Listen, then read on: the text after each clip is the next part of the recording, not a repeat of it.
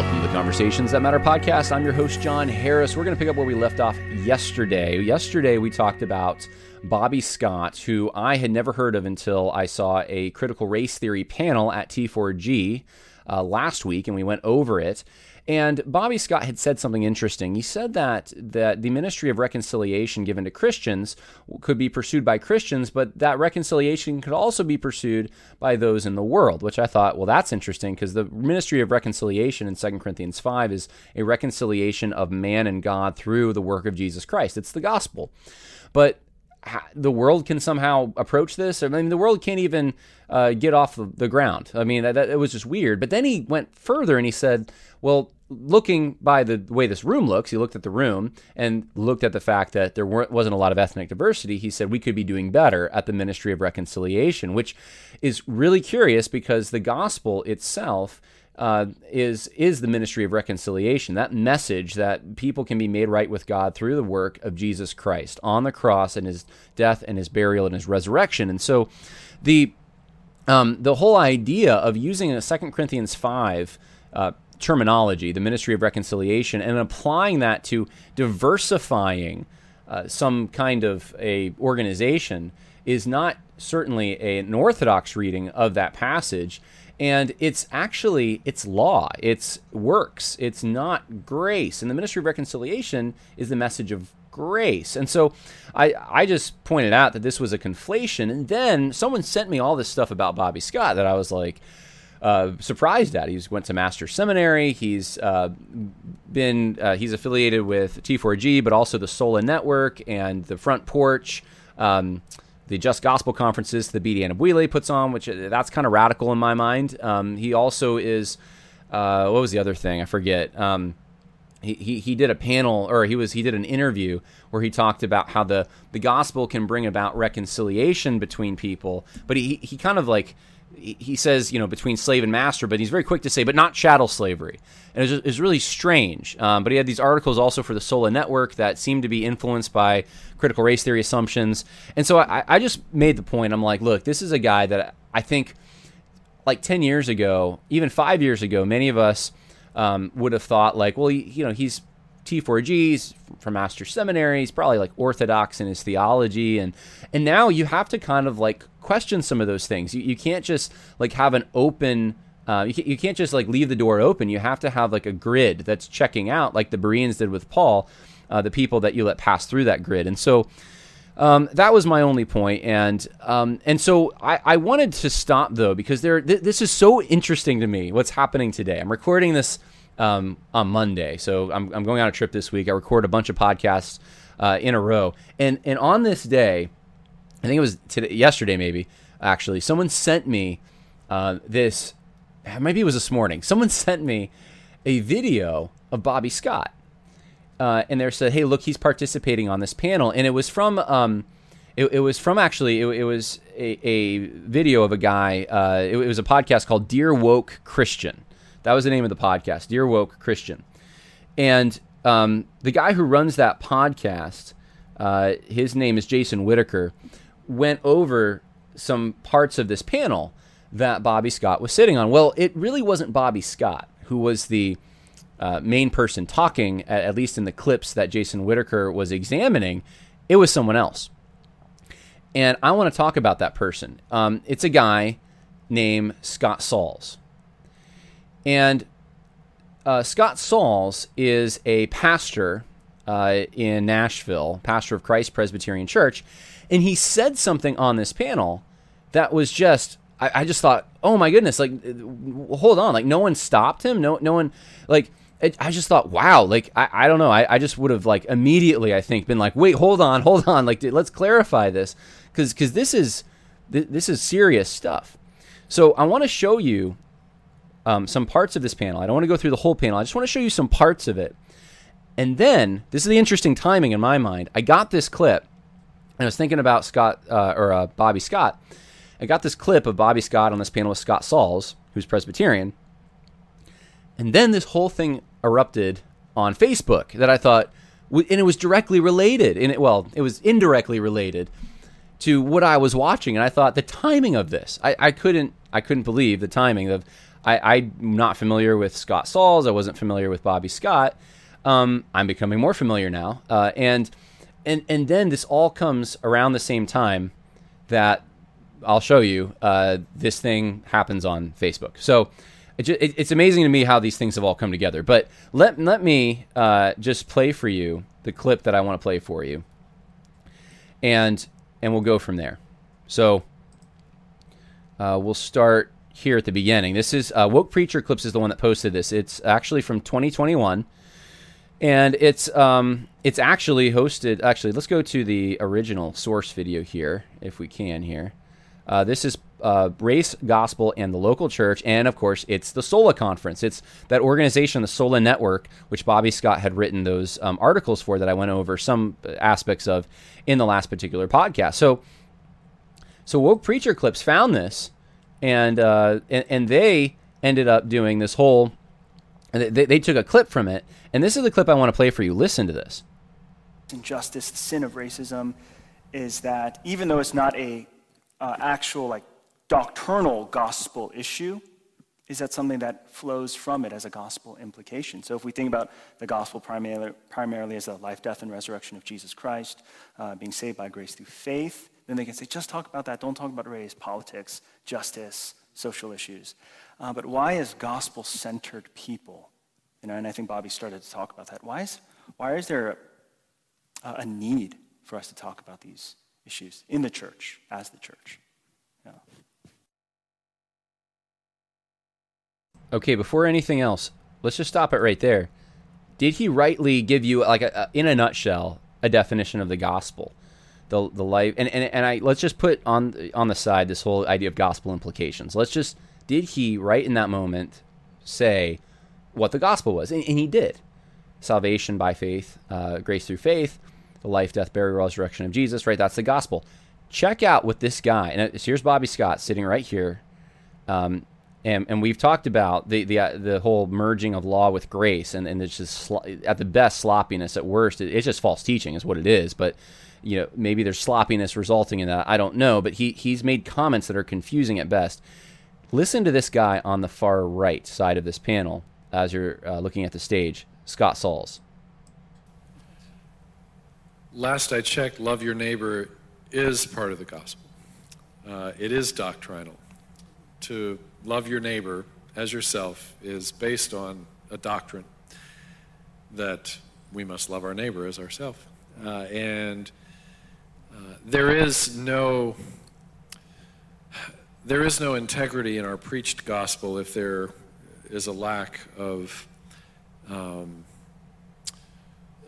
a social dynamic that emphasizes the dignity of every uh, every person from every background, from every nation, every t- tribe, tongue, people group. Uh, Great Commission, the The phrase Jesus used was, uh, we have it translated all nations. The, the Greek reads, ta ethne, all ethnic groups. Go into all the world to every ethnic group and preach the gospel. uh, so you, you cannot separate the gospel from uh, leveling the ground for ta ethne, for all ethnic groups, for all people groups. The second command is just like the first one. Uh, love the Lord your God with all your heart, soul, strength, and mind. Love your neighbor as yourself. And I, when I when I hear just preach the gospel, um, when, when it's used as an occasion to dismiss, uh, particularly the cries that are coming from uh, injured people groups, uh, people groups that uh, feel marginalized because they have been. Uh, Let's stop it right there. Did you catch it? That's more than a stretch. That's just false teaching. And this is the same false teaching I would expect from a liberation theologian. Walter Strickland said something, basically the same thing that Scott Sauls is saying here. Uh, a few years ago, two thousand eighteen, he said that, you know, the, the gospel is loving the Lord your God with all your heart, soul, mind, and strength, and loving your neighbor as yourself. That's part. Of, that's not, not even part of the gospel. That's the gospel. And you hear Scott Sauls doing the same thing, this making the same move here. Love your neighbor. Well, that's part of the gospel. And what is loving your neighbor, though? That's that's in the category of law. That's what actually condemns us. because we can't do it, and that's why we need Jesus. And then once we're saved, we we love our neighbor out of a love for Christ, and the law becomes a guide for us. But love your neighbor is not part of the good news. That's actually part of the what condemns us. He is taking that, and then, as you'll see, uh, and, and there's more I could play. There's actually another cl- clip, Woke Preacher's Clips, put up here about critical race theory and Scott Sauls, but he takes this, and he takes that uh, love your neighbor concept and then infuses into that assumptions about an egalitarian society and making that possible uh, in some way, shape, or form, some kind of a society that like is like that. And that pursuing this is somehow part of the gospel. I'm going to keep playing it for you, but th- I just want you to recognize that's that's the, the there's more errors in this than just one, but that's the big error. Feeling. It's actually a, an existential reality that there are certain uh, certain skin colors, certain ethnicities, certain, you know, sort of Eurocentric um, um, origins that have had the advantage uh, economically, as, as P J was saying, uh, uh, socially, in terms of who has access to leadership and power uh, and decision-making and culture shaping for organizations, businesses, communities, cities, municipalities, the whole nation. Um, and so, as the church, um, you- just think about this for a minute. The world that Jesus came into and the world Paul was in, when they're preaching the gospel, and the Romans are just controlling everything, economics, Politic, politics, militarily, they're controlling, they're taxing everyone. It'd be very easy to be like, well, this is just, this Roman privilege is just, it's a real problem. Roman male privilege specifically. They had a, a slave system. Uh, they had um, uh, colonialism of, of a sort. They had, I mean, it, it, it just, you you could look at the Romans and see so many things that you could even make out to, you, you could even portray as much worse than what happened in, in the Western world or in the United States of America recently. And and and so you don't find any language even close to this in the New Testament where, well, you know, the gospel is love your neighbor. And because of that, you know, part of the gospel is uh, going and making sure that everyone's economically equal and everyone, you know, got to take away that Roman privilege. And there's nothing like that. But this is where Scott Sauls wants to go here. You can't just preach the gospel while leaving your neighbor out. Uh, you, you're actually preaching a sub-gospel, uh, a substandard gospel, an incomplete gospel, when you only preach love the Lord your God with all your heart, soul, strength, and mind. Uh, you know, C S. Lewis said uh, that your neighbor uh, next to the Blessed Sacrament... It's- but again, that's not the gospel. Loving your God and loving your neighbor isn't the gospel. That That's the problem with this. So like he's saying the substandard gospel is when you just preach loving God. That's not even the gospel, though. You know, you got to include love neighbor in that. No, that, that's the law. That's the that's the commands of God. That's the summary of the Ten Commandments and the and the, and the laws God has given to humans to uh, to follow. Self, your neighbor is the holiest object that will ever be presented to your senses, and so there's there's this sacredness of of other human beings, and I, I think that it's important to remember as well in this conversation that when Jesus said to preach the gospel, uh, when he gave the Great Commission and said, go into all the world to all ethnic groups, uh, he was doing so from, uh, from the center of the earth and was talking about, in part, us who now reside at the ends of the earth, right? And so uh, it's a very arrogant thing to behave as if we are the center of the Christian story and everybody else gets to be grafted in, when in fact we are on the periphery and we have been lovingly and graciously grafted in by our Savior, who hails from, from the Middle East and um, with, uh, in all likelihood, uh, brown skin, um, Probably, probably more like your skin, P J, than than, than mine or Bobby's. Uh, so, so which is a wonderful conglomerate, right? Of of you show me where in the New Testament there's a focus on anywhere on the skin of Jesus and what color it was, and and that being a significant factor in relationship to the salvation of people. Of you, you, of of dark and light skin is uh, I, I, you look at the Middle East and, and you see uh, in in in that particular ethnicity um, what it, what it might look like to put us all together as one. Uh, and so there's just such a great symbolism there, even in the likely skin color of Christ himself. It was an inclusive color. Um, and so I just, I don't know how you can preach the gospel without loving people. And, and, and loving people includes being quick to listen and slow to speak, and to be teachable, to be humble, um, to be ready at all times to repent of our own blind spots when those blind spots are exposed, rather than getting defensive and testy about it. So yeah, that's the um, that's the, the real inclusive thing about uh, having every single author of the Bible uh, be, be a male, and um, and uh, the the particular preference that God gave to the nation of Israel. That's just an inclusive thing.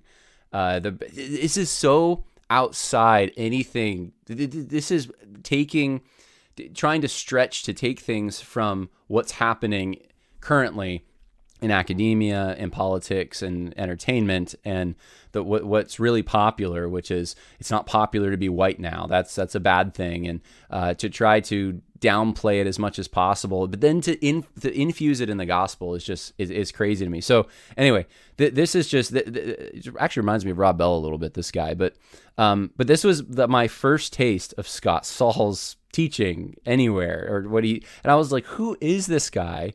And why is he on a panel uh, for the Sola Network, which I thought this would be about the solas of the Reformation? This is totally against, you know, and, I, and and so I didn't, I'm like, who is this guy? Who is this guy, right?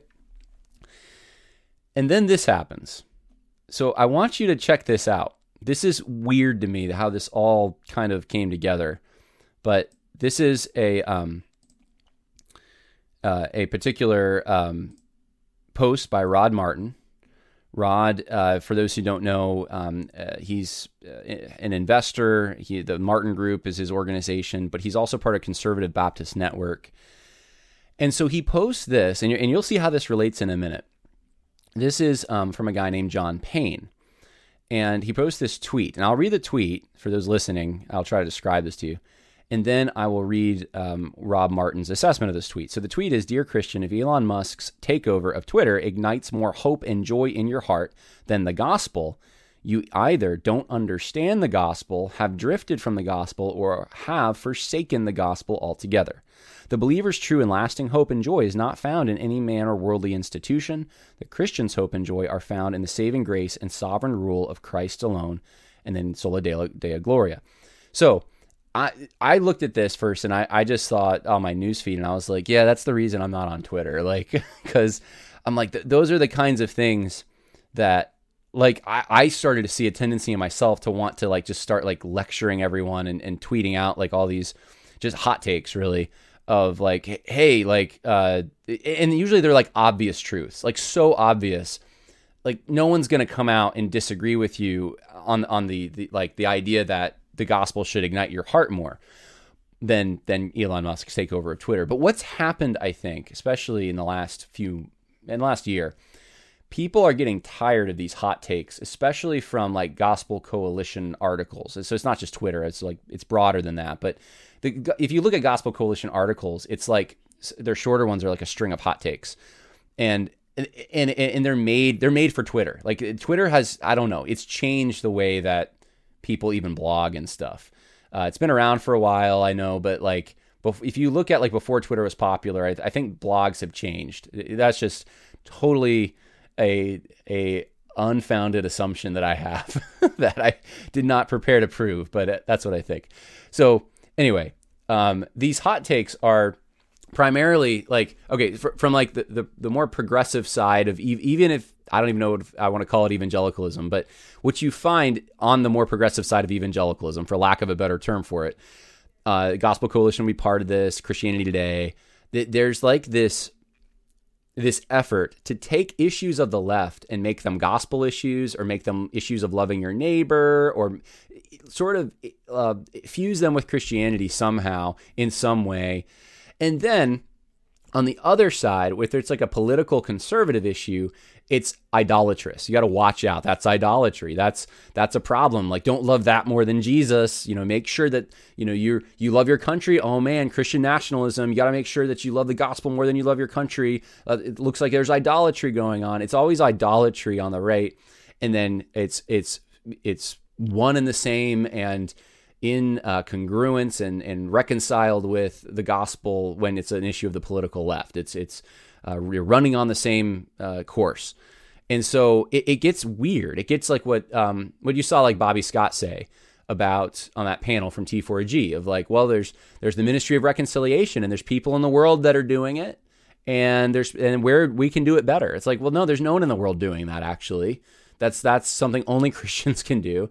And and so like it, it it's very easy to take these issues of the political left and things that a political left are doing. You see this in like woke church. Eric Mason like wants to look at look at the denazification program in Germany, and uh, man, that's just like uh, that's a that's the kind of thing the church should be doing as gospel ministry, and looking to that example and the anti-apartheid s- stuff in South Africa. And it's like, yeah, but these aren't even Christians you're talking about.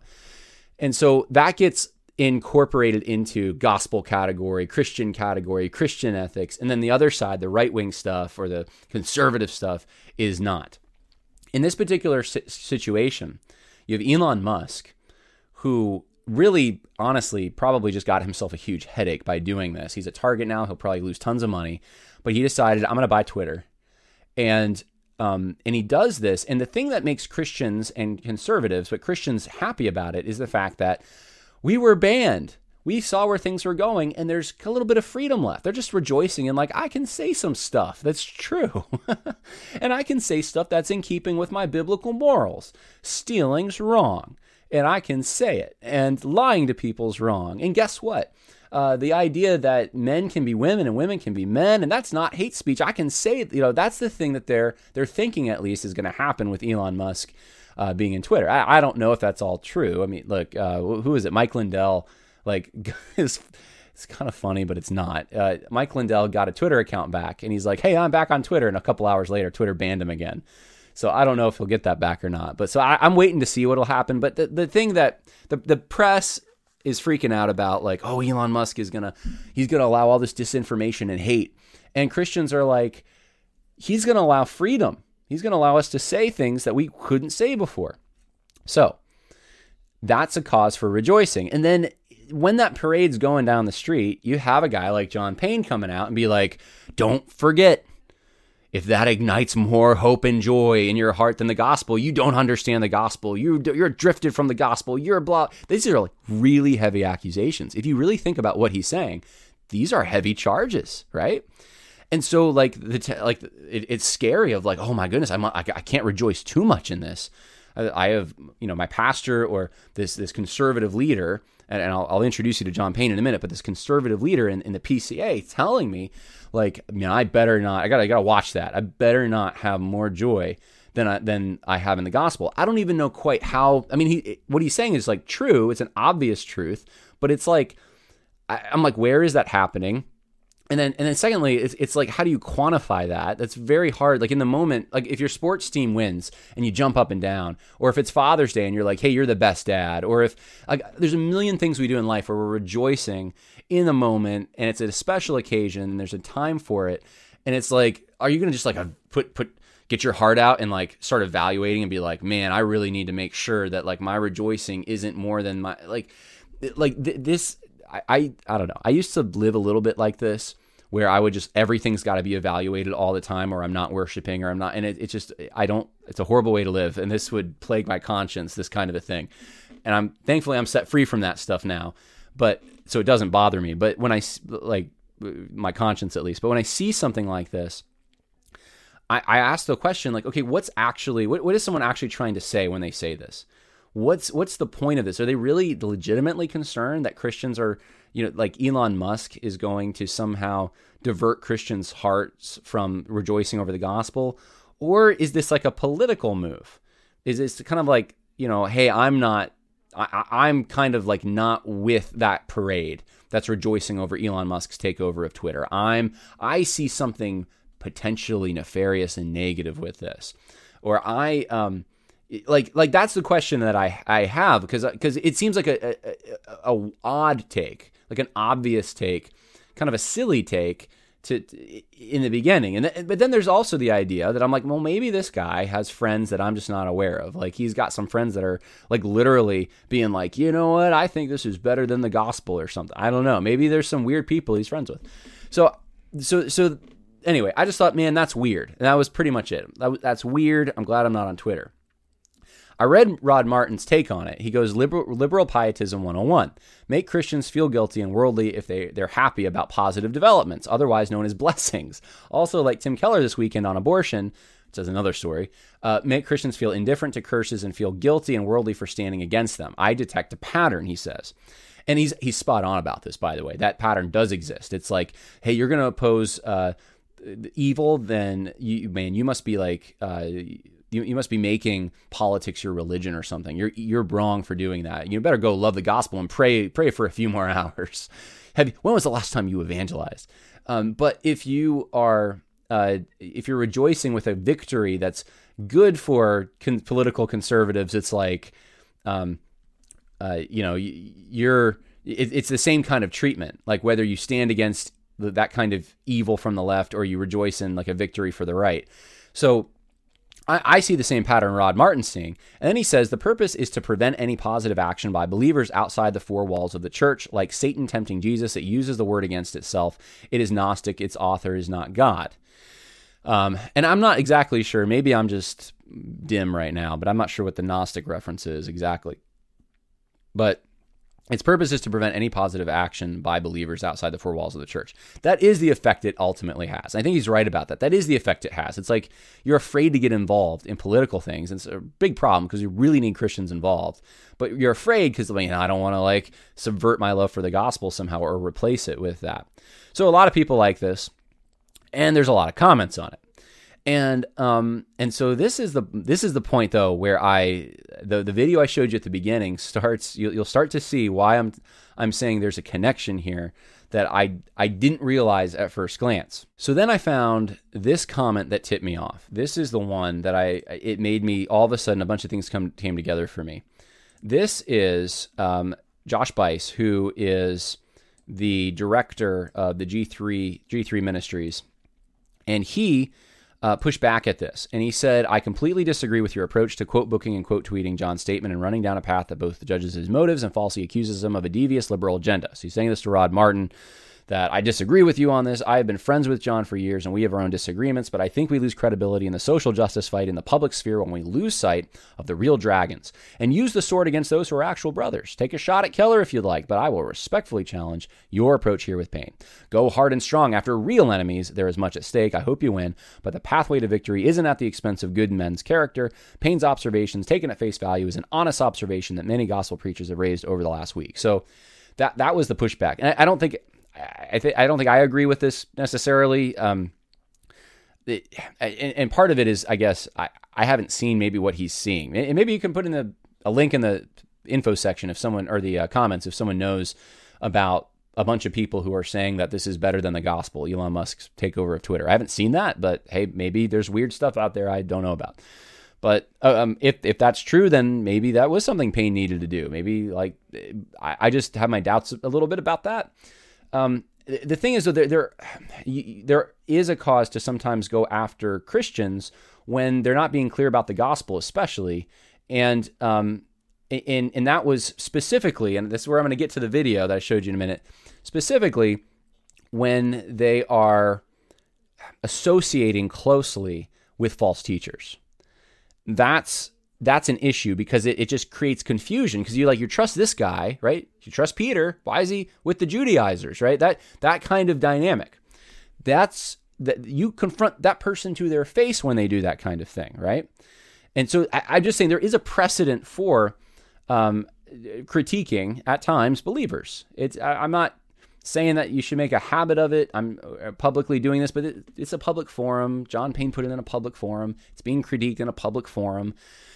Uh, it, it's, it, you know, and, um, and, and I'm not saying I even stand by everything Rod Martin said. I, you know, I was, at first I was even skeptical, like I'm like, he's, you know, a, a liberal agenda. But then I was like, you know what? The effect of his words, I can totally see what Rod Martin's saying here.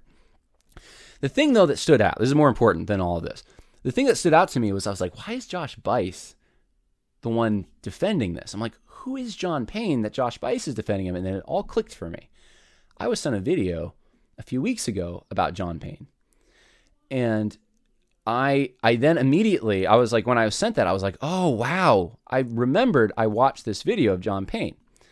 Um, and so I'll find it. Let's see, and we'll watch it. So this, I posted it. I said, Rod Martin, about the twenty-six minute mark, I think you'll find John's approach to progressives in the P C A interesting. Now, what am I talking about? I'm going to come back to this thread. Let me show you what I'm talking about. Um, here's John Payne, and he's he's speaking with the gospel, or he's speaking on uh, PresbyCast, which is a, a P C A, uh, I guess, I think it's a P C A-focused podcast, and He's he's um, talking about uh, the well, the G R N conference. The what would that be? Gospel Reformation Network conference. Okay, that that's what he's talking about. And and this is just so people know, this is who John Payne is. I, it all came together. Uh, he serves at Christ Church Presbyterian in South Carolina. Uh, he is the executive coordinator of Gospel Reformation Network, trustee at Westminster Presbyterian Theological Seminary, and a trustee at the Banner of Truth. So, so I was like, oh wow, okay. So he's got some credibility here. He's as far as like he he's got some institutional clout in the P C A. Didn't realize that. That's that's why it made sense for some reason. Me seeing Josh Buice talk about it, I was like, oh wow, okay. This this was an important guy, I guess. So then I remember this video, and, and I'll play the video, and then I want to. Uh, read for you more from this thread and make some comments. Who seem to be experts on all sorts of things, or they or at least they've read a book about it. Yeah, yeah, yeah. That's that's exactly right. I, I, I you know, it's always it's always interesting to to have dialogue with um, friends from from different different perspectives around the P C A. I um, I've appreciated my uh, different conversations that I've, I've been able to have with um, Scott Sauls, uh, with Mike Kangian, um, with David Cassidy. Recently, uh, David and I had a, a very long email exchange. Um, and I really appreciated uh, that. And, um, you know, he, he responded when I had shared some things with him of concerns that that I have and that, that that folks in our so-called camp have. And and he responded very graciously and said, you know, I've never, I've never really, um, I forget exactly the way he said it, but he, it was illuminating to him. And he, he shared that. Uh, uh, and, you know, I think some of that came out in his article that he wrote, where I, I you know, I, I didn't agree with everything in his article, but I appreciated his desire to say, hey, you know, we haven't said enough about the things we're concerned about as it concerns side B gay Christianity in the denomination. We haven't, we haven't been, um, I don't know if he's expressly said anything about social justice issues, but um, that's one of the concerns we have is if, if some of these more radical expressions that are happening in the P C A uh, are indeed as concerning to some of our more progressive or moderate leaning brothers, then why aren't they speaking out publicly or writing publicly on them? And um, so I, I think that would be helpful in terms of the unity of the P C A for there to be more expression from both sides about what we see as outside the bounds. I mean, Let me let me stop there for a minute and just kind of review what he's talking about, because if you don't understand side B Christianity, this idea that you can be same-sex attracted, have like a homosexual orientation, and still a faithful Christian, and and so these are issues that um, they're the social justice issues, but that's one of the issues plaguing the, the P C A, and so he talks about this. But listen to some of the words he uses. They're brothers. Scott Sauls is part of that group. And I don't really know about the others, but um, but I was I just thought it was ironic that I'm getting this. Uh, in it, this video, and it's related to Bobby Scott, but Scott Sauls is the one speaking. And then I it all, I watched this again once I saw Josh Buice's comment. I'm like, well, let me go revisit that thing, that John Payne video that I was sent. And I heard uh, Scott Sauls, and I was like, oh my goodness, wait a minute. He's calling, he's saying Scott Sauls is a brother. He's uh, wanting unity, uses that word. Um, he's appreciating the conversations he's having with those guys. Uh, I, I just thought, what an interesting posture to have towards Scott Sauls and some of these others that he says are progressives, and yet the tweet against people who rejoice about Elon Musk's takeover of Twitter. I thought, that's really strange. Now let me, I really want to play this to the thirty-eight minute mark. Let me just play it a little more uh, if we can get to that thirty-eight minute mark. I encourage you to go watch the whole thing. Go watch this. John Payne on the two thousand twenty-two G R N Conference and Current Issues in the P C A. You can check it out on YouTube. Let me see if I can just play a little more, and then uh, I'll, I'll show you some more of that thread. I mean, Brad, if there was some crazy T R, you know, rabid, fanged guy, you know, uncharitably going after people and being ridiculous, you know, we would say something. We would we would talk to them. We would tell them to stand down. We would, and we have done. We have done in the past those kinds of things. You know, please don't go to the mic at G A. We do not want you to go to the mic. You know, I, I want you to know I didn't hold it against you when you when you, when you rebuked me in that way.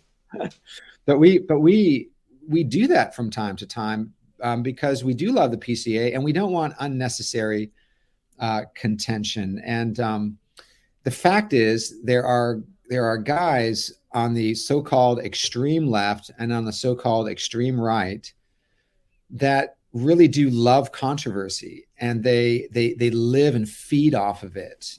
And uh, that's just not the G R N. Uh, I don't think that's uh, the, the best of our brothers in the National Partnership.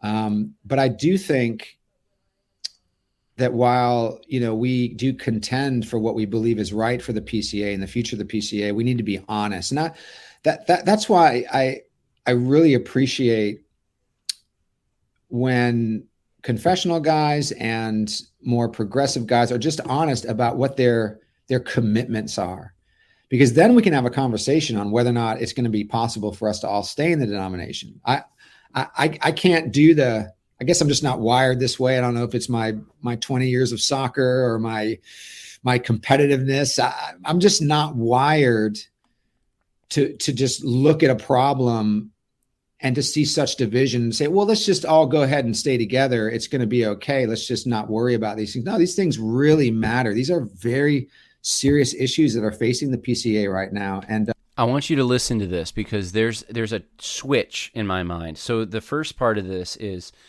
that we want unity, they're brothers, uh, we've had good conversations, and then it switches, and he starts saying these are serious issues in the P C A. These are this is important, the issues that divide us. And so at the beginning, it's like we're having these good conversations, and, and they just need to write more, they need to clarify more. It's like it, there's kind of like this sense in which he's saying it's unclear kind of where all the disagreements are, and we're trying to figure it out. We're still in this process of just trying to figure it out, and we got to write more. And then he kind of does this transition where, well, it's the radicals on both the right and the left that are, they're, they're feeding off the controversy, and, and almost like there's unity in the middle. And then this switch is, all that common ground is kind of built, and then boom, we got these serious issues. And so listen to what he says about these serious issues. Um. And so we have to be honest with each other about what we believe and embrace. That's why I appreciate these these R U F guys that have just left for the Anglican Church.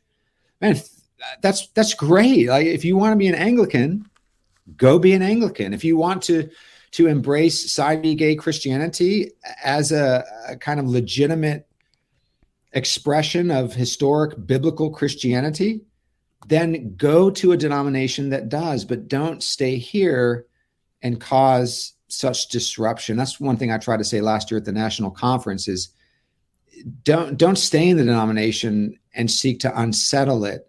Um, we're, we have, I believe, not been the unsettlers, the G R N. We've sought merely to hold the line as to what the P C A has always embraced. Which, for, for those who aren't picking up on this, you have the, the uh, Re- Reformation Network, and then you have the National Partnership. National Partnership is the more liberal, uh, I, I, for lack of a better... See, I'm not the best on P C A politics here, but that's my understanding. So he's saying that um, his group, uh, the Gospel Reformation Network, is the more conservative group, and, and so that's will help those who don't understand that. Which is Reformed confessional Christianity. Yeah, that's uh, you know, we don't we don't accuse our uh, air quotes smile on my face uh, opponents in the P C A of being theological liberals, uh, but, no. but we we do believe that they may be trying to turn the P C A into something that it it, it really can't be according to its standards. Uh, you know, in Machen's day, you know, he made the case that we, if you um, if you're infiltrating an organization and seeking to fundamentally change it, uh, the honorable thing to do is, is to stop doing that and and go elsewhere, uh, not to uh, not not to wreck or or change an organization just because it has a certain amount of uh, you know power, respectability, property, cachet, uh, whatever. And uh, I'm not saying that people are, are, you know, trying to do that, and that's that they're consciously doing that, but that's how we would view those who want to radically transform uh, the P C A, and uh, and and it all comes down ultimately, I think, to the standards. And as as people in the P C A may adjust how they view things like Revoice and that sort of thing, I believe we saw last year as we as we turned to talk about this year's conference. I really think the the bombshell address from last year was David Strain's opening address on on uh, confessional subscription, and I think that's really what it comes down to. And we we can we can hang out with with uh, a diverse crowd. We can be nice to each other, but if we don't agree on that, uh, it's going to be difficult. So that that's a bedrock issue, and. Uh, Uh, t- tell me what you think about that before we move on to talk about this year's conference. Yeah, I mean, David's um, message was was outstanding last year, and it it really touched a nerve of the denomination, because I think the denomination has grown a soft underbelly as it concerns our confessional commitments. And that that message, which should not be controversial, that message should not... Th- th- to show where we are right now as a denomination. Um, uh, we see that by the response, the visceral response to David's talk. Um, if you take an exception to the confession of faith that we have all agreed is our system of doctrine and our standard in our, in our churches, in our denomination, to take an exception to that and to say, I want to teach that exception, or for presbyteries to be allowed from one presbyter- presbytery to another to allow which exceptions will be taught, um, essentially makes us not a confessional denomination anymore. It makes us as confessional as we want to be, um, and not truly confessional. Now, uh, some have argued, well, the G R N wants strip, strict subscriptionists. Well, all of these ways we talk about confessionalism can be a- So for those who aren't P C A and are trying to figure this out, what he's saying is that the Westminster standards, they're the rules that govern the denomination, the theology that the denomination believes, must be adhered to. And if there's someone who's saying, well, we think that there's a certain exception here, that this particular um, this view uh, that we believe that contradicts the standards, we should be able to teach. Uh, if they're allowed to teach, he's saying, well, that that's a problem. And so this is part of this is why this is such a serious thing, because you have people that want to push um, a a an understanding and a uh, an application. Well, not an application. You want people who want to push ideas that are contrary to the standards. Uh, and and so I'm going to let him finish. Uh, there's a few more minutes. And then I, I need to show you some more of this thread and explain, I think, what's going on here. Uh, slippery, right? And the and and and they have kind of a spectrum. Like, uh, so you know, when we talk about scruples, we talk about exceptions. Um, uh, so the problem is, again, getting back to to the kind of reductionism is, we talk about, well, if it doesn't strike at the vitals, we use that language, then we should be able to, if it's an exception, we should be able to teach it in our in our presbyteries. Well, what does that mean if it doesn't strike at the vitals? Is it is it does it strike at the vitals to not believe in um, election? we let we we let people come into our churches and become members and not believe in predestination. I assume your church does that. Our church, we don't have a confessional membership. So if someone's struggling with predestination, we we allow them to come in and be members and uh, to be under the instruction that teaches that. But uh, would we let a teaching elder do that? Is it does it does it strike at the vitals to to not believe that? Well, I would argue that it does. Uh, I would argue that it strikes at the vitals to not believe in infant baptism as it concerns confessionalism. Um, uh, so, I, you know, I would argue in these issues of sanctification strike at the vitals. I mean, so, you know, how how latitudinarian are, are we going to be? And I think that's that's the the, the big tent conversations that's been happening, right? Is We we we've had a, a large tent, a big tent, since the beginning of our denomination. No one's disputing that. Some are saying that the G R N wants to make the tent a lot smaller. Uh, we we're making the argument that there are those who want to make the tent a lot bigger. Um, really, the case is that that we want the tent to to to to stay the same and. And also to to constantly grow in their understanding and commitment to Reformed confessionalism. Where we've been weak in that in the past, we want to strengthen that. Yeah, I almost think when we talk about uh, broadness or latitude, we're in a unique time because we sort of have postmodernism uh, plus... One more minute. Just hang with me, okay? I know some of you are wondering, why is he showing me all this? Just hang with me. Biblicism uh, plus, uh, you know, a type of piety. I mean, we saw that in the Lutheran Church. I don't know, it was eighteenth century, nineteenth, where where pietism sort of took over. And one of those three segments of the P C A that uh, Tim Keller, you know, sort of uh, taxonomized, if that's a word, were the uh, were the pietists and the cultural culturalists as opposed to the doctrinalists. And uh, there is a kind of piety. I mean, Machen went to uh, Germany and yeah. found a, a high level of piety among Uh, those those liberals, and again, we're not calling anyone a liberal, uh, but we have these forces uh, where, you know, postmodernism has had its effect. Uh, what language? It affects language, and also, you know, the idea of self, um, and then uh, a certain kind of pietistic biblicism. Uh, if I think I know better than the confession, well, surely uh, the Bible's the most important thing. So why not? Why not just go off on my own? Uh, but like our friend Scott Clark says, we need to read Scripture with the confessions. Uh, we need to, and with, with history, and with uh, with our founders, and uh, and but also, of course, with uh, we do need to read Scripture. So uh, I think that's a, a unique place we find ourselves in today. And every time the church has problems, they're never exactly the same. They sort of uh, they sort of rhyme, but they don't uh, don't exactly. Uh, repeat these problems. Well, let's talk about this year's conference.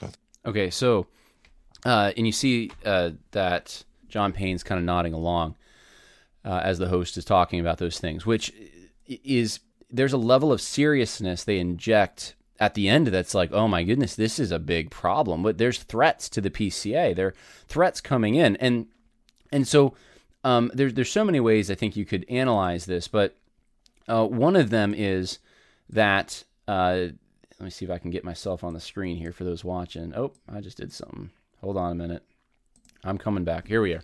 All right, so one of those is that when we're we're speaking about people uh, concretely, actual people, it's it, it, the language is very much, uh, it's it's soft. It's it's there's an olive branch being extended. These are brothers. These are people that we're having conversations with. We're trying to figure out kind of what the differences are. We're um, we're on a, a quest here together. And then when it comes to doctrinal issues, and it's kind of vague, but um, you, you heard him mention, I mean, he mentioned like um, as an example, but I think he was giving like these, these are just uh, four instances, but he was giving examples like election and paedobaptism and sanctification issues. But the, the concrete example he gave Um, th- that was uh, in the discussion, that was a, a current threat to the P C A is, is the side B Christianity stuff. And he said, well, you know, if you want that, you should probably just go start your own denomination.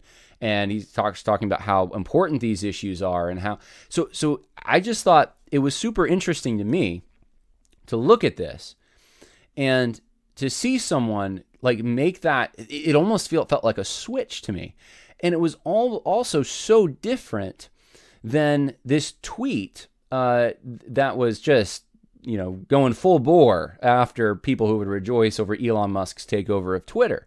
And so this is um, how things kind of, uh, what happened after that. So I said, Rod Martin, around the twenty-six minute mark, I think you'll find John's approach to progressives in the P C A interesting. That's all I said. It was interesting. And, that's, and I'm telling you now why it was interesting to me, because Rod Martin says, you know, hey, this guy's like promoting this stuff. And I, I'm like, I find it interesting because look how soft he is towards these, these guys in the P C A, uh, like Scott Sauls, who you just saw a video of, who I'm going to just say that's false teaching. And that's like, he just went off on false teaching for like minutes. That wasn't like a little, oh man, I made a little comment. And no, he, he kept going and, uh, and doubled down in, in what he was saying. Um, so like someone like a Scott Sauls is like, you know, is he's a brother and we're just trying to understand it. We appreciate each other. But then if you rejoice over Elon Musk's takeover of Twitter, it's, Uh, like, you better not uh, love that more than the gospel. It's like, whoa. So that's why I posed, that's why I thought it was interesting. I'm like, that's the same guy who was like, I thought being so soft on some of the progressives in the P C A. So, uh, and then uh, th- th- Nicholas Leone uh, posted this. I'm not going to get into to this. I didn't really read the whole article. I just, I saw the picture and just, it, it was, I guess, uh, someone who was critical of John Payne for the, the, Uh, fellowship that he has with the progressives in the P C A, and and then um, and then Josh Buice uh, said, you know, he he listened to the clip I just shared with you, and he said, I hear a man laboring for clarity on all sides in order to see if the churches of the P C A can go forward together. His call for clarity is a means by which a full and clear conversation within the denomination can take place. Sounds like what the Conservative Baptist Network is laboring for within the S B C. So I said, I see that too, but that's not the interesting thing to me. On the one hand, there's the present threat of expanding the tent beyond the confession, a serious charge. That is a serious charge. John Payne made a serious charge. There's people trying to expand the tent beyond the confession. On the other hand, there's camaraderie and seeming uncertainty of where the disagreements exactly lie without further clarification. It's a tension that seems to exist among the more conservative institutional leaders every time a denomination liberal- liberalizes. I have no doubt John is a great guy on the opposite side of Keller et al., as are the folks in C B N. And so I stand by that. And then, um, and then Josh Buice, well, I'll just read it. Uh, he says, I understand the tension in this ideological war around us. However, even during war, there's an appropriate way to go on the offense. Since the Bible is sufficient, we should do uh, well to yield to the text that encourages us to be slow to speak. I see people accusing Payne of sin and even categories of heresy, but not much Bible is being referenced. And maybe he's right about that. I haven't read all these comments, but um, if someone's saying that, you know, I don't know, he's a heretic or false teacher or something, then that's totally out of bounds just because of that. Uh, but I, I would say, if you have someone like Scott Sauls, who is preaching a false gospel, and then the reaction is, well, you know, we're trying to figure it out, and he's a brother, and we appreciate one another.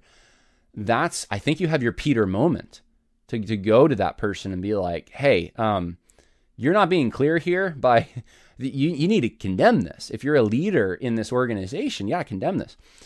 And And so I was thinking too, like James one nineteen, um, everyone should be quick to to uh, quick to listen, slow to speak, and slow to anger, for the um, anger of man does not achieve the righteousness of God, verse twenty, right? And and the whole the what I think James is getting at is uh, it is an angry speech. You know, you should you shouldn't. Uh, it, it's all within the context of, of living holy, and and so it, it's. Don't be angry. And maybe that's what Josh Buice is trying to say. There's angry people going after John Payne unfairly, and that's possible. I, I don't, I'm not defending them. Uh, but, but here's the thing. I think in this, if you're, if it's John Payne, right? And, and if the, if my reading of this is, it, it is a different reading of what Josh Buice is trying to say, because I'm not exactly clear what he's saying. Um, if, if maybe what, what he's saying is that Josh, and even if Josh Buice isn't saying this, let me just, for an example here, if John Payne is trying to be quick to listen and slow to speak, and and that's what's happening. We just need to keep gathering information to find out what this threat is. Even though he knows there's this threat, it's a serious threat. He can sort of identify it, but when it comes to the people that would be promoting the threat, it's like, you know, we just got to keep gathering information. To me, I immediately thought, well, this is the issue. I think in the P C A, in the S B C, and you could fill in the blank with navig not uh, not navigators, uh, crew. Um, it's the same thing I've seen from conservatives in all these organizations. I've every time there is this period of time, there's a window they have to set the organization right, I believe, and that window, it comes and it goes. Because churches start leaving, staff members start leaving because they realize they can't put up with the false gospel. They can't put up with the false doctrine. But the conservatives are still on a fact-finding mission, trying to figure out where is there is there a disagreement, and then it's where is the disagreement, and then who's promoting the disagreement. And then you've got guys like myself and A D. Robles, and you got Protestia, and you got, and the, the list goes on. Uh, sometimes people, you know, Alan Atchison. You, Sometimes people call that those blogs and stuff discernment blogs, but the list goes on of all these other people, some of them laymen, that have come in to do this job that the denominational leaders aren't doing, or the organizational leaders won't do.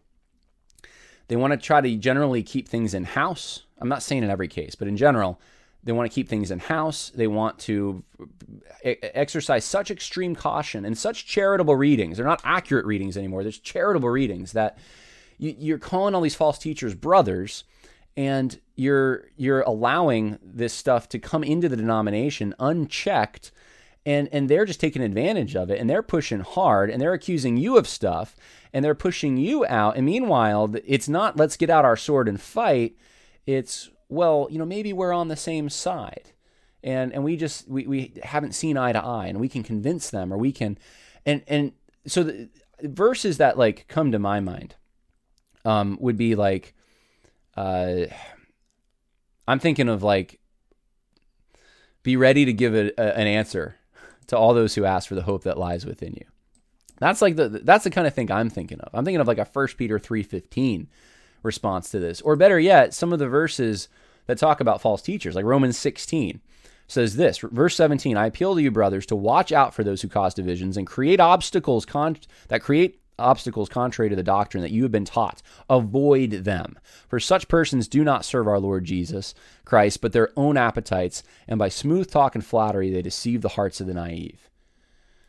What, what, is he, what does Paul say? Watch out for them who cause those kinds of divisions, um, because they deceive hearts. Well, that means you're talking, because they're deceiving hearts. You, you, you're not just watching out. You're, you're saying something. You're seeing something. You're saying something. You're sounding the alarm bell. So it's th- this idea that you, well, you just got to keep kind of, and I'm not saying Josh Buice necessarily advocates this, but I, I it just clicked in my mind because um, the idea that a lot of conservatives are doing this, where they take so long, it takes months and years when there's false teaching in front of you, it's just not condemned because, man, that's a good brother. We don't really want to go after that. We want to be careful. We got, and and and it just ends up uh, it being a completely losing strategy. So um, I'm going to take you to the end of, of this, which is where I interact directly with John Payne um, about this stuff. And I'll pull it up here. And so if I can find it with all these comments, man, there's so many comments. Uh, let's see. Doo-doo-doo. Okay, here it is. John Payne, he says, one comment on this thread said that what Elon Musk did last week was more gospel than what most churches do in a year. It was pointed, strategic, impactful, powerful, fair, just, costly, loving, smart, brave, sacrificing, et cetera. And it took zero committees. I think that's a joke. But John Payne is is taking it seriously, and he says another comment on this thread. Now, maybe I'm wrong. Maybe that was not, you know, the zero committees I thought meant, meant it was a joke. What Payne said was a false dichotomy. I literally know zero Christians that confuse Elon Musk's takeover of Twitter with the gospel. Who would do that? Is this a clear enough example of the temptation to misunderstand the true gospel, he asks. My pastoral impulse is to encourage God's people, including me, to not have a misplaced confidence and a misunderstanding of the true gospel. The mischaracterization and uncharitable assumptions communicated in this and other tweet slash Facebook threads are extraordinary. Many thanks to Josh Buice for his lucid and gracious response on this thread. So John Payne thanking his friend, uh, Josh Buice, for defending him. So I responded, this is what I said. I, for one, do appreciate your concern for protecting the gospel. And I'm serious, I do. Some Christians, I'm sure, are putting too much hope in Musk. I think that some are concerned with, myself included, are, are uh, things like this. And I posted the video that you saw at the beginning here. Scott Sauls uh, basically being a heretic. And um, then I said, your posture towards Scott Sauls seems to be friendship, appreciation, and a desire for unity. Yet you're very concerned about Christians who are too excited that Elon Musk is returning a sense of freedom to Twitter. Perhaps I'm missing something. My desire is to help clarify and encourage as iron sharpens iron. John Payne says, a response to me, Scott and I are in very different places, opposite ends of the P C A. We sharply disagree on many things, but we still talk, and I want to understand and challenge his views. He wants to understand uh, and challenge my views too. It's what we do, though not always well. And when I read that, and it's it's no, it's it's hard for people, I think, who who think in terms of personalities. Um, I, I'm try to think in terms of just truth, objectivity, not not try to get the personalities out of the way. When I saw that, I I can recognize John Payne is probably a really nice guy. John Payne is probably someone I would love to go to church and, be, and worship at his church. I'm sure. Um, in fact, I'll I'll be in Charleston uh, in July, and that I would love to go to John Payne's church. I mean, I, I would, the, the thing is, like, I have no personal issue with, with him or anything. But when I read that, immediately uh, I realized that this th- this kind of thing, this this kind of um, posture and, and th- this kind of um, approach to a false teacher is not going to work. And, and the disagreement might be that John Payne doesn't think he's a false teacher. He called him brother. That might be it. The disagreement might be um, that maybe we are supposed to treat false teachers differently. And I have, I, I think the scripture teaches us to be more aggressive towards false teachers. And that might be the disagreement too. I'm not sure. But either way, this approach is not going to work in the P C A. And, and it concerns me that, and I think this is the thing that frustrates regular, ordinary, working-class Christians is who who are just grateful they can tweet out again without having the same threats of getting suspended, is something like this tweet is punching right, punching right hard. Uh, and, and and it's so easy to do that. It's so you can you can do that so freely. There's no there's hardly any risk associated with this institutionally to punch right. But if you punch left, sometimes there can be, you got to make a lot of qualifications. You got to be very careful. You got to reinforce that the people promoting the false teaching are good uh, friends that you want to have camaraderie with. That's, I think, what's playing out in this. And so I, I think if I could articulate the frustration that people have and why people did react to that, it's It's because they've been, in their minds, they've been browbeaten for years by organizations like T G C, where any anything they want to rejoice in, any little glimmer of hope that they have, it's like, well, it's it's bad actually. It's like, or it's you can't temper that a bit, son, you know, and and it and don't stand too much against evil. And they they've they've been there's been a diet of this, and so I think there there's just like it's boiling over now. They're just so upset and disappointed in their Christian leaders, in denominations and organizations and pastors sometimes, that they just don't know what to do with themselves. I, I think I'm channeling that right, uh, that energy. I think I'm I'm representing that right, just because I've talked to so many people that have these similar stories, and they really desperately want, they want to see so bad someone who's in a position like John Payne's to go out there and just start calling a spade a spade. They just want to hear him say something like, we've got a false teacher problem in the P C A. They don't want to hear someone trying to trip over themselves saying they're not liberals and they're brothers. They want someone to say, this is why things feel so different to you. This is why your lives have changed, because there's false teaching coming in. This is why it's not the regular, ordinary old church like it used to be in so many of your churches, because we have false teaching coming in. And let me tell you, Scott Sauls is one of those false teachers. And let me tell you another one. It's Tim Keller. And let me, that's what they want to hear. And because they know that that's the truth. They know inside that there's something wrong on a fundamental level, and anyone who tries to downplay it or temper it or can't identify where it's coming from, or they know that there's something awry with that. And that's how they're taking this. Whether this is true or not, and, and of John Payne, that's how it's being taken. And I would just encourage someone like a John Payne, um, even a Josh Buice. And, and I don't see everything these guys do. This is the thing. Like I'm, I, I, it's not like I'm watching every single thing they put out or something. I'm sure, I'm sure that uh, they, they these guys have probably named the names of false teachers at some point uh, in in some way. I would just, my encouragement is in general, there's not a lot of that going on. We need more of that. We need more identification of. I mean, that's what Scripture calls us to do. Uh, Identify those who cause those divisions. Those who cause the divisions are the ones bringing the false teaching. They're not, and there's a division. You can't deny there's a division. So what? What's what's the problem? Why is there a division? Is it this nameless, faceless? No, it's it's it's actually there's false teaching.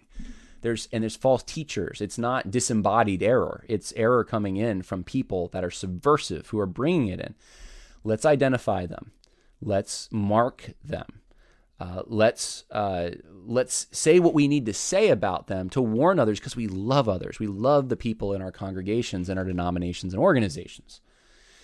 That's what people are craving so bad. They want, and that's what shepherds do. They want a shepherd who's gonna, you know, has that staff and isn't afraid to go whack a wolf with that staff. Isn't just thinking like, well, I want to make sure the wolves, you know, are, or, or or they don't know how to identify a wolf. That's the other thing. It's like that's that that wolf in a sheep costume. I'm going to treat that like a sheep. Um, they they want someone who can identify the wolves, and then once the wolves are identified, someone who will whack those wolves, drive them away from the sheep herd. The sheep herd's getting ravaged right now, so ravaged, and it, it's uh, it's a grievous thing to me, and that's. Honestly, that's the thing that keeps me doing this kind of thing and making videos, because frankly, if I if I didn't call out someone like on this platform, if I didn't uh, call out Scott Sauls, you, you have the Dear Woke Christian. Uh, you know, I'm, I'm grateful that that particular channel did call out him, uh, did call him out. But if I didn't didn't do it, if if you didn't have Dear Woke Christian, if you didn't have A D. Robles, if you didn't have some of these other smaller platforms of people that generally aren't even pastors. A lot of the time, they're just they're picking they're they're providing a service that is being neglected, because pastors should be doing this, but they're providing a neglected service. If if those guys weren't doing it, then I don't think that there would be that path wouldn't be cleared for conservatives in these organizations to do much of anything. They wouldn't that that it's and it's a dirty work. It's thankless work oftentimes. Uh, it's um it, it's hard, and, and and I'm not trying to. Play the world's smallest violin. I'm thinking of others who I know who have been in real tough spots, who have uh, been attacked in ways that I haven't, that risk themselves to go identify th- these false teachers, and and it took a toll on them and their family and their ministry in some cases, and and and they would do it over because they know that it, it will be ignored, and and and so I think people are looking for uh, shepherds with guts who are willing to say what needs to be said. That will care about the sheep, not about positioning, not about who cares about that. Who cares? Honestly, who cares about the denominations at the end of the day? Who cares? And I'm not saying you shouldn't care about your denomination. I'm just saying, ultimately speaking, if the denomination's going to go in a bad direction, that's that's not the kingdom of God. And if it's going to go, it's going to go. And we just we need to steward our resources and what we have in the best way possible. And we don't want to compromise truth to save the denomination or the institution or the seminary. That's that's the issue. We don't just uh, try to protect the institution, destroy that guy who's pointing out the actual flaws that are here. We don't, anyway, I'm going on my own tangent here. Um, because I think there's a righteous indignation I have that we don't have more of that. And it's so sad to me. So I, I, I'll end this with this. So I texted some Presbyterian friends of mine, one of whom told me to follow John Payne uh, and maybe even to set up an interview with him a few months ago. Uh, it was uh, last fall, I guess. And so, hey, you need to follow John Payne. Like, this is the guy. This is the conservative guy who's who's you know on leading the charge against the left and, and the false teachers. And um and so I I I texted them ab- about this, and and basically I'm just going to tell you straight up, both of them. I, I thought because because I was just like, you know I'm missing something. What's going on? And both of them were just like, yeah. To tell you the truth, John, we don't expect that there's going to be great things. In fact, uh, one of them said, like, it's inevitable. The denomination's going to split. There's just no way to avoid it. This is someone last year who was telling me that they he thought it was recoverable. Um, I I was pretty surprised by the changing of, of tunes there, and there's uh, and, and that's what's going on. So either some guys got to grow some spines real quick and really go after this stuff hard, go full J. Gresham Machen on them, or um, or it it may be an S B C type situation. I hate to say that, um, and I I'm not as well versed on the Presbyterian issues, but if this is the best that the conservatives have as far as fighting this, I, I don't, I don't foresee good things uh, myself. And, um, and, and it's, this isn't meant to be like a, a, an a unfair criticism of John Payne or anything like that. Maybe he's a guy that just, he, he's ill suited for where he's at and he needs to be in a different spot or something, but there needs to be people in the S B C and P C A that will go do the aggressive things uh, at the institutional level. It, it can't just be Warhorn Media and, and folks like that. Uh, it, it can't be, um, and I've, I've read like maybe two of their articles, but they seem to be more aggressive. It can't just be people without that kind of clout. It's got to be people that are, have that authority to to do something. So, all right, I've taken way too long on this. I hope that was helpful for folks. Uh, God bless, and uh, we'll see if there's there's any more developments on this. But um, I hope that uh, hope it was encouraging to to at least. Uh, I know it's discouraging in some ways, but I hope it's encouraging for you to at least recognize, if you're in the P C A especially, the kind of leadership maybe, but maybe look look for the leaders that are going to, to say those things. And maybe there are some that I'm not aware of. I don't know. Uh, maybe that's the person you need to be, and, and God's calling you to that. Uh, so um, that that would be that would be my encouragement for you. So God bless. Bye now.